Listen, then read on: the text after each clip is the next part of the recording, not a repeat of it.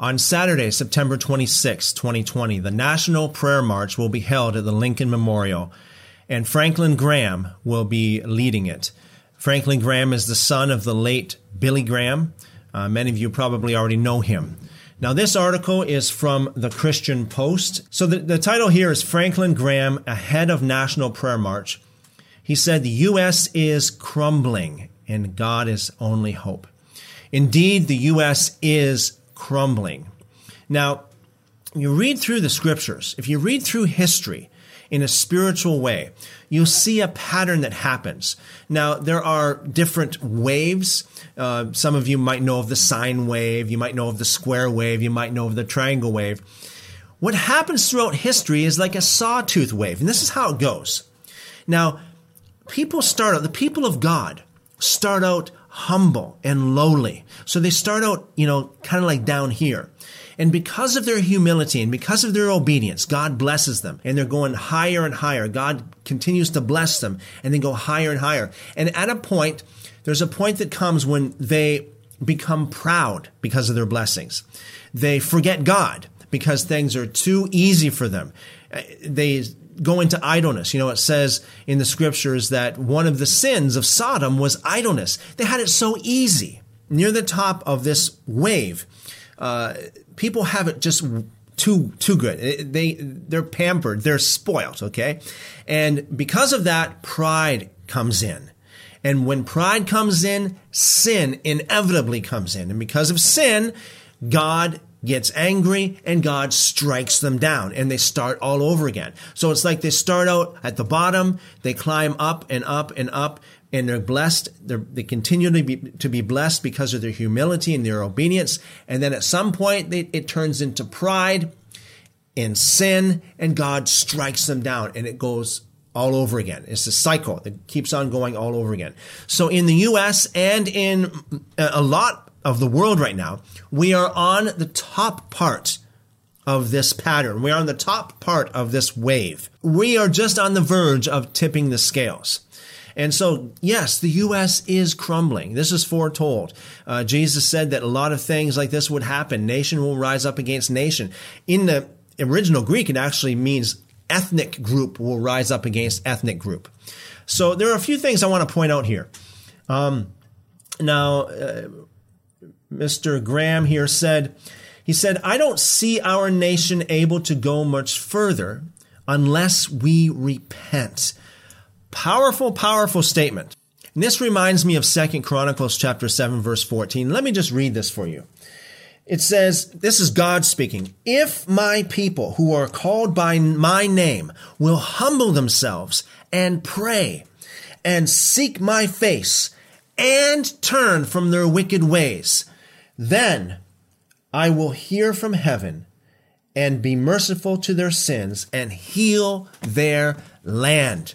The world needs this today. The USA needs this today. Canada needs this. Europe needs this. So many nations in this world need to repent, turn from their wicked ways, call upon God. He goes on to say, for many in the church today, they're comfortable. That's the problem. They're too comfortable. And a lot of our pastors don't want to rock the boat, Graham said. Many will not speak out on hot button social issues, insisting such topics are political when they are moral matters where churches must be bold. I know of a pastor that I spoke to not that long ago when it comes to speaking out on these issues that, that uh, Graham is talking about here. He said to me, "Well, you know, uh, you know, we're all sinners, and you know, if we speak out, if we do anything, it's not going to do any. It's not going to do any good. It's not going to. Uh, the best thing to do is just to ignore it, just to ignore it, and, and it will go away. That's not what we're called to do." That's not what Jesus called us to do. Jesus called us to be the salt and the light. He called us to change the world for the better, not to sit back and watch things happen. You know, uh, Albert Einstein said the world will not be destroyed by evil people, but the world will be destroyed by good people who just sit back and watch it happen. And then there's another quote from Edmund Burke, and I'll paraphrase that, that the only way that evil can triumph is when good men do nothing. We are called to influence the world, not to let the world influence us.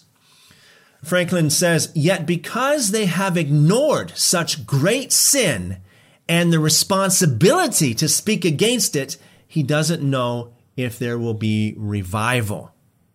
Graham goes on to say, I just sense there is something moving in our country. I don't believe that our country is going to be spared from God's judgment.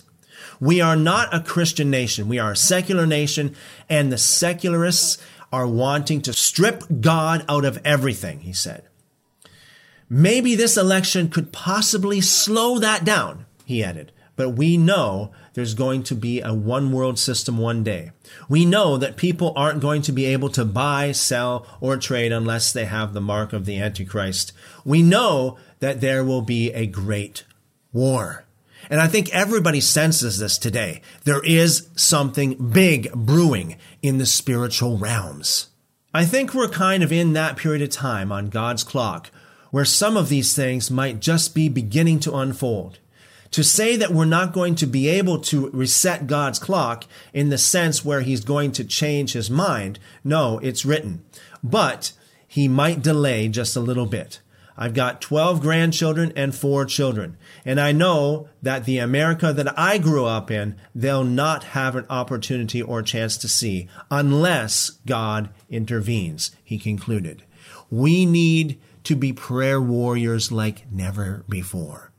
There's never a time in history where God doesn't move without prayer. And God will move in this day and in this hour. We have to pray.